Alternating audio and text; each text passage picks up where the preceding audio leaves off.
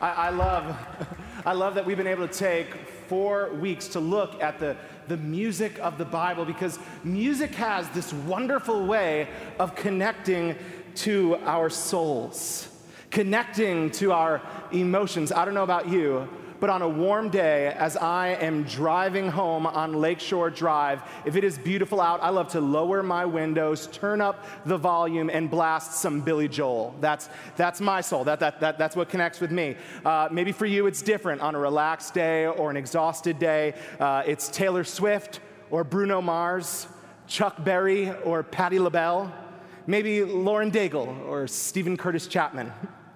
Some music helps us to, to relax, rejoice, and, and other music can be deeply therapeutic. That's the, the kind of song we're going to be looking at today in our series, Songs of Life. A therapeutic song. You know, right before the pandemic started, I was struggling with some severe back pain. Couldn't move, couldn't hug. It was really awful. Uh, and my doctor prescribed, for, prescribed something for me that I was really excited about. He said, Eric, I'm going to send you for a therapeutic massage. Now, I, I heard that and my face lit up. I was smiling big, and the doctor recognized that I, I, clearly didn't understand something, so he wanted to dissuade me of any false notions. He said, Eric, just so you know, therapeutic means healing, not relaxing. Now, just a couple weeks later, when I went for, for this procedure, it only took two minutes for words to begin to come to mind that I did not know were in my vocabulary. As this man began to, to push and knead areas under my shoulder blades that I didn't know existed, gibberish pleads came from my mouth to, to ask him to stop.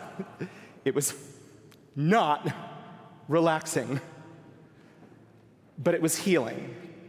And I was desperate for healing. So I took the therapy.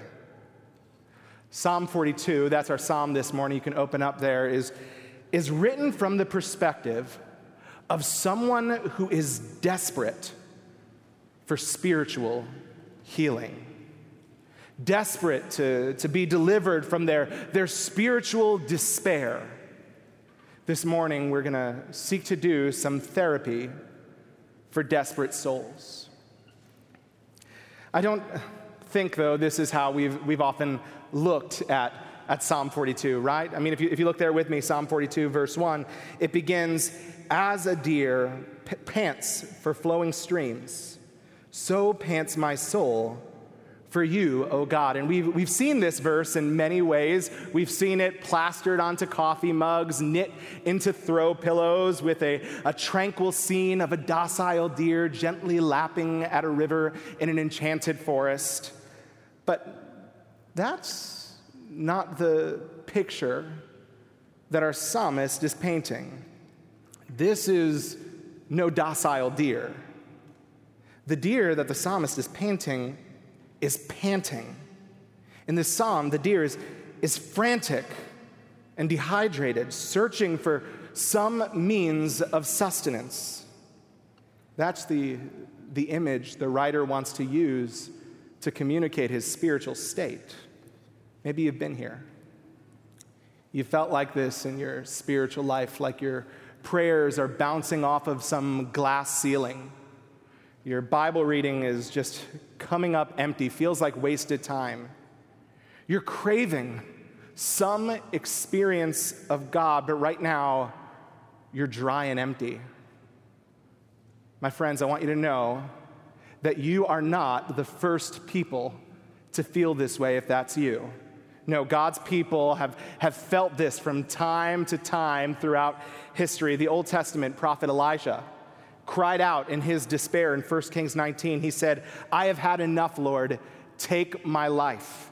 We, we had the, the text read for us earlier in Psalm 63 by King David when he said, O God, you are my God. Earnestly I seek you.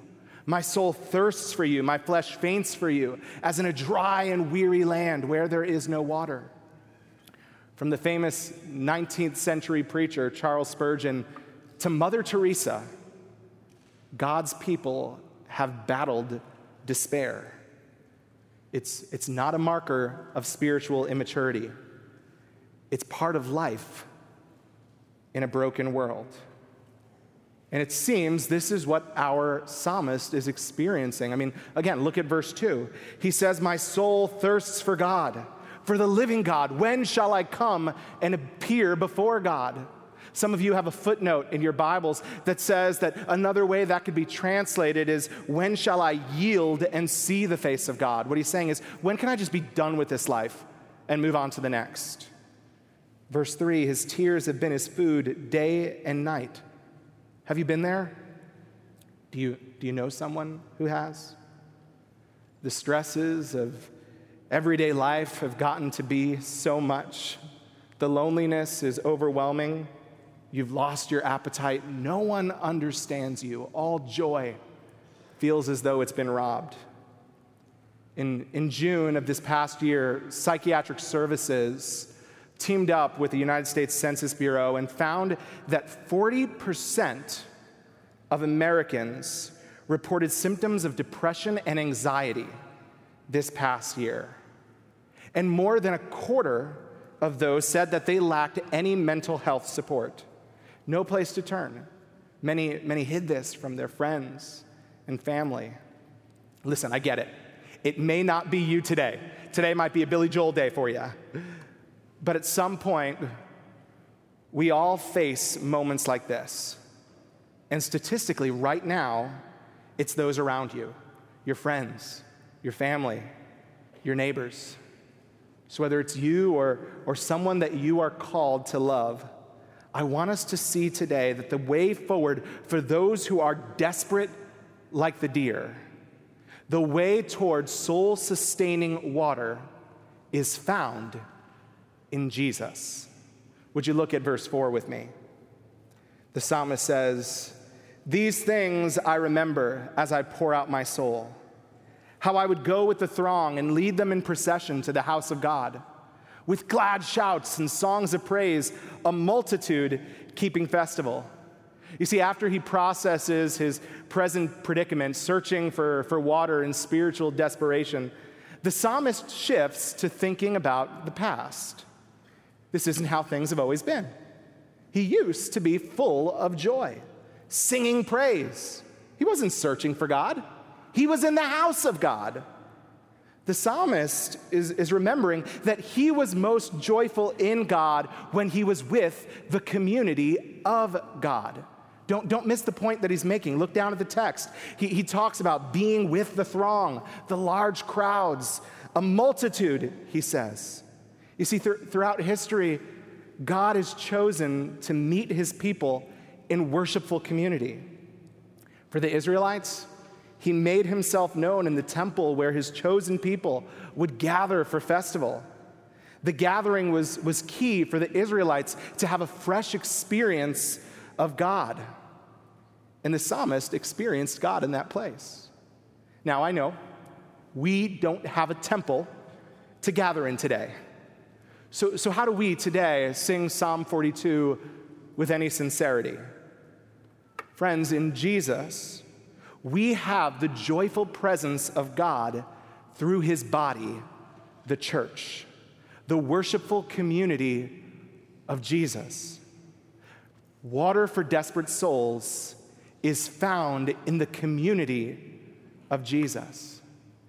If you've been struggling to experience the presence of Christ, there is no better place than to look to his body, the church that's the purpose of the body metaphor that, that Paul is using in Romans 12 when he says, as Christ's body, that we are supposed to rejoice with those who rejoice and weep with those who weep. We are called to love one another in this way.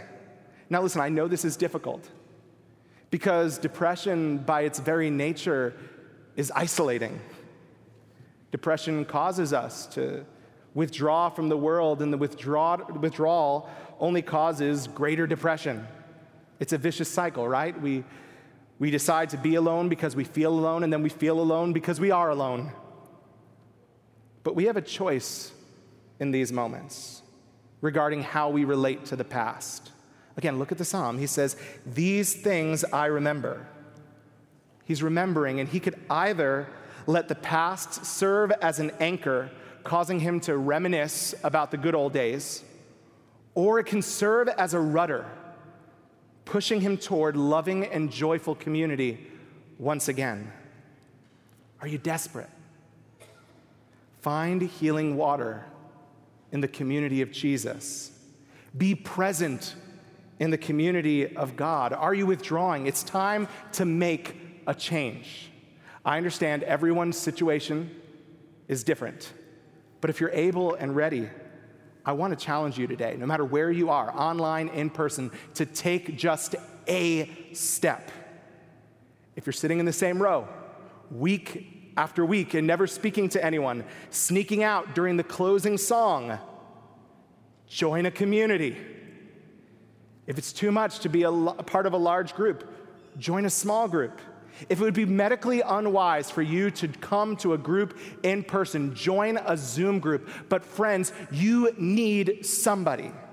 We need to be together. We need to be in community. Remember, the first thing that God ever said was not good in this universe was loneliness. It is not good that a person should be alone. We were made for one another. And in Christ, we are part of one another so that we might know and experience Him more fully. Are you thirsting for the presence of God? Find water for your parched soul in the community of Jesus and gather. Our psalmist continues. Look at verse 5 with me. He says, Why are you cast down, O my soul? And why are you in turmoil within me? We'll stop there for just a second. Uh, there was a, a, British pastor, late British pastor named D. Martyn Lloyd-Jones, who makes a, a wonderful point uh, about this verse in a book that he wrote called Spiritual Depression. He said, Have you realized that most of your unhappiness in life is due to the fact that you are listening to yourself instead of talking to yourself? You see, our, our psalmist here is taking a break from constantly listening to himself. His soul was playing a broken record that sang turmoil, turmoil, turmoil over and over again in his head. They say to me all the day long, Where is your God? Where is your God? Where is your God? We, we do this, right? That girl that, that said something to you in the fifth grade, that comment you overheard in the hall that you're pretty sure was about you, that attack or insult that, that cut deep because there's a part of you that believes it's, it's true. I don't know about you, but I've, I've got an internal record playing in my head that, that goes over and over again. The record sings the same song Eric, you're not good enough. Eric, you're, you're just not good enough. Do you have one of those playing in your head too? Yourself is condemning you on loop. We try all sorts of things to help with this, right? We, we try distracting ourselves with Netflix and Hulu and Disney Plus, ignoring it or self medicating to drown it out. But once that distraction is gone and the self medicating wears off, the record is just as loud as ever. Friends, what we need to do is treat that record like the awkward voicemail you just left press three, erase and re record. That's what our psalmist does. He does not allow his soul to have the last word. He sings a new song to himself. Look at verse 6. My soul is cast down within me. Therefore, I remember you from the land of Jordan and of Hermon from Mount Mizar. Deep calls to deep at the roar of your waterfalls. All your breakers and your waves have gone over me. By day, the Lord commands his steadfast love, and at night, his song is with me, a prayer to the God of my life. I love this section because uh, the psalmist is not just preaching false things to himself. No, he's, he's very much based in reality. I mean, look how he starts. He starts by admitting, listen, my soul is cast down. But it doesn't end there. He says, therefore, therefore, I'm going to do something about it. He, he recognizes in verse 7 that he feels as though waves are coming over him. He, he can't catch a break, he is overwhelmed. But he's saying, still, even with all of life's woes, he can sing a better song to his soul than his soul can sing to him. I remember you from the land of Jordan and of Hermon, from Mount Mizar. By day, the Lord commands his steadfast love, and at night, his song is with me, a prayer to the God of my life. You see, our psalmist sings water to his desperate soul with the promises of God. The promise that, that God is present, the promise that He is loved. Listen, if your soul is speaking to you all kinds of discouraging words today, know that water for desperate souls is found in the promises of Jesus. You see, these promises here in this text are, are for the Israelites as God's chosen people. They could pe- depend on it that God loved them, that God was with them. And through Christ, we also can take hold of these promises. If you're a follower of Jesus, the Lord commands his steadfast love toward you. For those who are in Christ, the promise in Romans 8 38 is that nothing can separate us from the love of God in Christ Jesus. Not death, not life, not angels, not demons, nothing will separate us. Friends, preach his love to yourself. The psalmist goes on to say, if you look, he says, At night, his song is with me. And you know, I never actually understood what, what that verse meant. I'd read it over and over again, but I never really grasped the full meaning, I think, until my daughter came along. When she and my son were born, uh, I wrote each of them a little lullaby. For Cece, my daughter, uh, the, the song starts with her name Cecilia Magdalena. And then it goes on to explain how much I love her. She was having trouble when she was uh, around one years old. She uh, was really struggling to, to sleep at night. And so we decided that we were going to play this song for her on the baby monitor uh, on loop. On those nights when she was crying, desperate for our presence, afraid of the darkness and the shadows at her window, when her song came on the baby monitor, Cecilia Magdalena she knew I was watching her. She knew that even when she couldn't see me, that I could see her and loved her. And almost every time when we when we put it on, when she hear the song, she would rest her head and go to sleep. Now, there have been nights over the past three and a half years when the baby monitor wasn't working just right, the Wi Fi was was off, and so we couldn't play the song, and it was so annoying. But I wanted to know, like, is my daughter asleep? And so I would put my, my ear to her door, and, and occasionally I would hear her singing to herself, Cecilia, Magdalena. she was singing the promise of her daddy to herself in the night. Friends, this is what we must do. This is our promise in Christ. God sings over us with his loving presence. We need to sing it to ourselves. The prophet Zephaniah echoes this, saying that God sings over his people. He says, The Lord your God is in your midst, a mighty one who will save. He will rejoice over you with gladness. He will quiet you by his love. He will exult over you with loud singing. You're a follower of Christ, Jesus' promise to you in Matthew 28 20 is the same I am with you always to the end of the age. Even when you feel alone, He's there watching. Psalm 56 8 says, You have kept count of my tossings in the night. You've collected my tears in your bottle. He is not ambivalent to our suffering. He stands over us with tender love. Friends, we need to preach these promises to our souls. Water for desperate souls is found in the community of Jesus that we need to gather into. It's found in the promises of Jesus that we need to preach and sing to ourselves. And water for desperate souls is found in the cry of Jesus that we must echo. Look with me at verse 9. Verse 9, the psalmist says, I say to God, my rock, why have you forgotten me? Why do I go mourning because of the oppression of the enemy? As with a deadly wound in my bones, my adversaries taunt me while they say to me all the day long, Where is your God?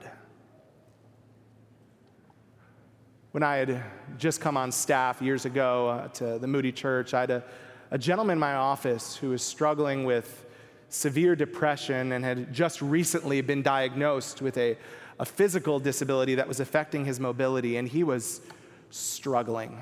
Toward the end of our, our time together that day, he, he said to me, he said, Pastor Eric, I, I don't know if this is right, but I'm just so angry at God. I want to yell at him. Is that okay? Now, I'm going to be honest with you, just as I was honest with him. I told him, I don't know. Uh, but can I get back to you? And so we made an appointment for the next week, and uh, I, I, was searching and trying to understand because I, I, didn't want to say no, but I didn't want to say yes. And I, I found somewhere this, this helpful advice from a pastor in Minneapolis named John Piper. He said, It is never right to be angry with God, but it is always wrong if you are angry with God not to tell him. Do you hear what he's saying? He's saying we're never in the right when we're angry with God. Never does God look at us in our anger and say, Oop, you're right, my bad. No, we, we're never in the right when we're angry at Him, but we're always in the wrong when we conceal our anger in hypocrisy. God wants us to cry out to Him, to share our confusion with Him, to speak our frustrations with Him. God wants an authentic relationship with His people. And this is what this psalm leads us to. Look at the verse. Why have you forgotten me? The psalmist says, Why? And I know it feels really weird, right? To ask God why. For some reason, many of us in the church have, have gotten into our heads that a marker of spiritual maturity is to no longer have questions.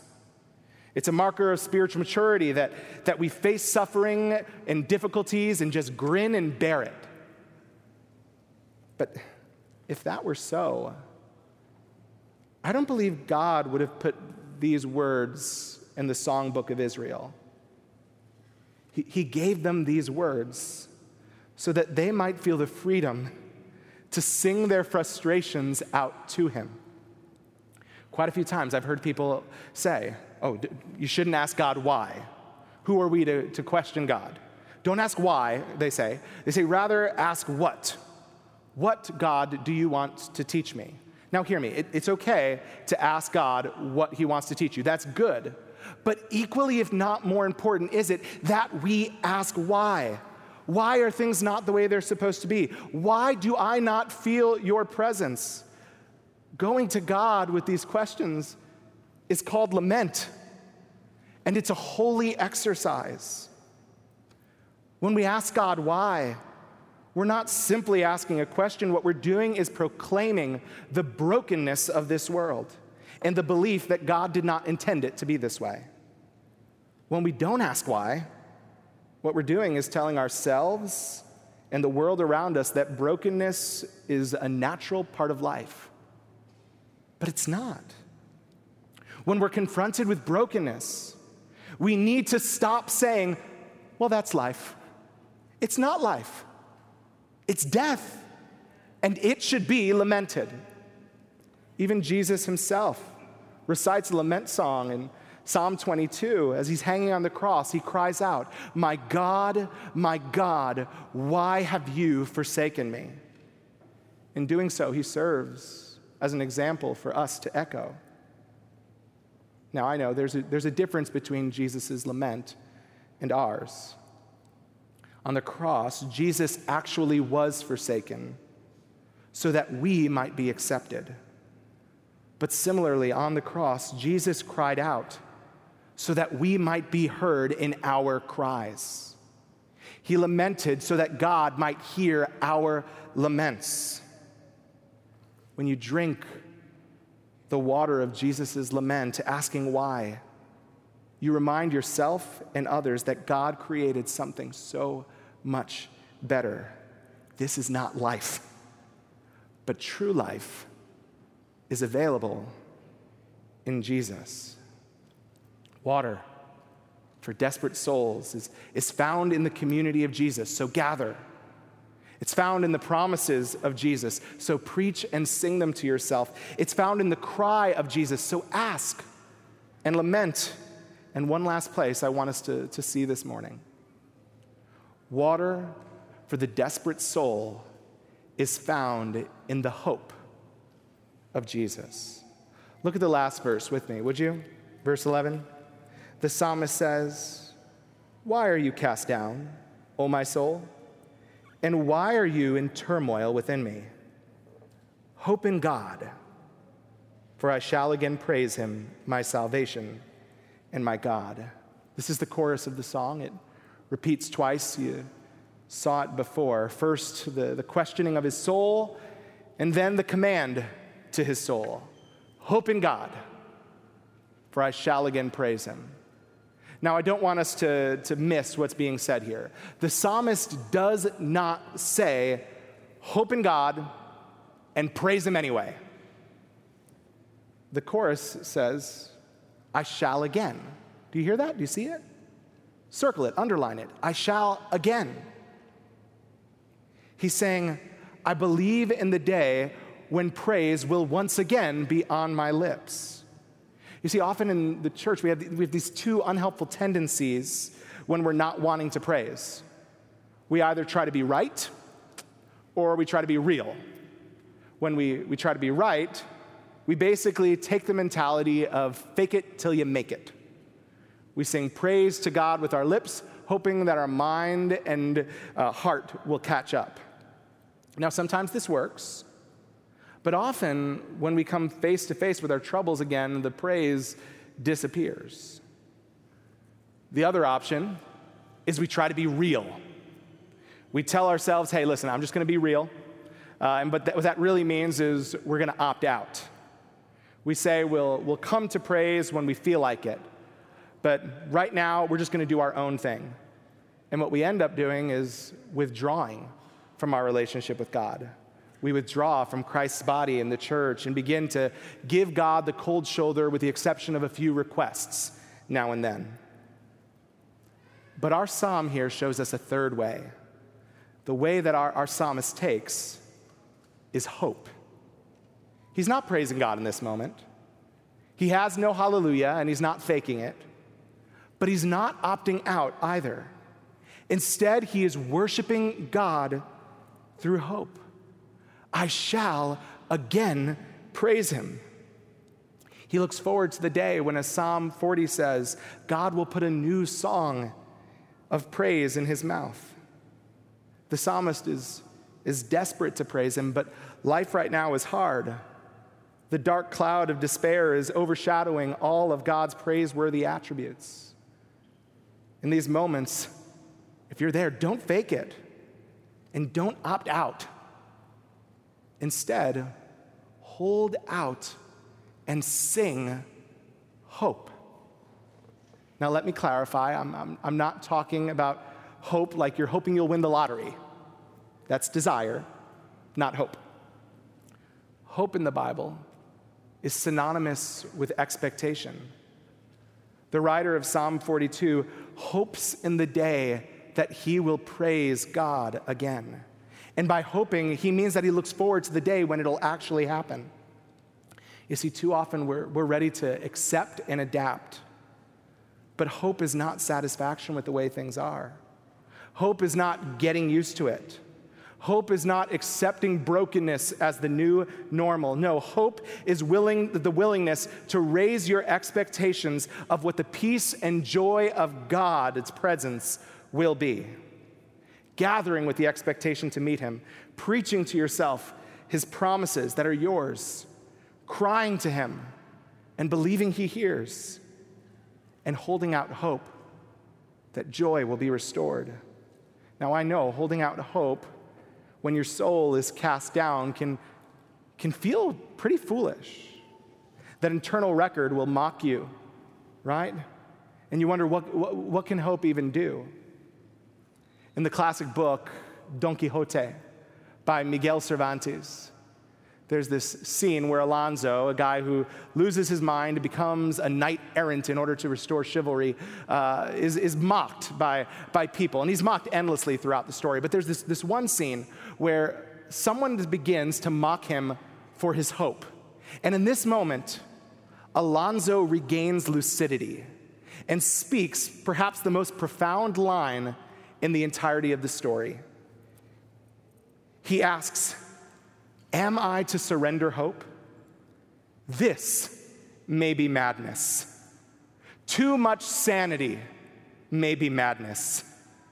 And maddest of all is to see life as it is and not as it ought to be. Did you, did you hear Alonso's profound truth? Maddest of all is to see life as it is and not as it ought to be? Is your soul desperate for water?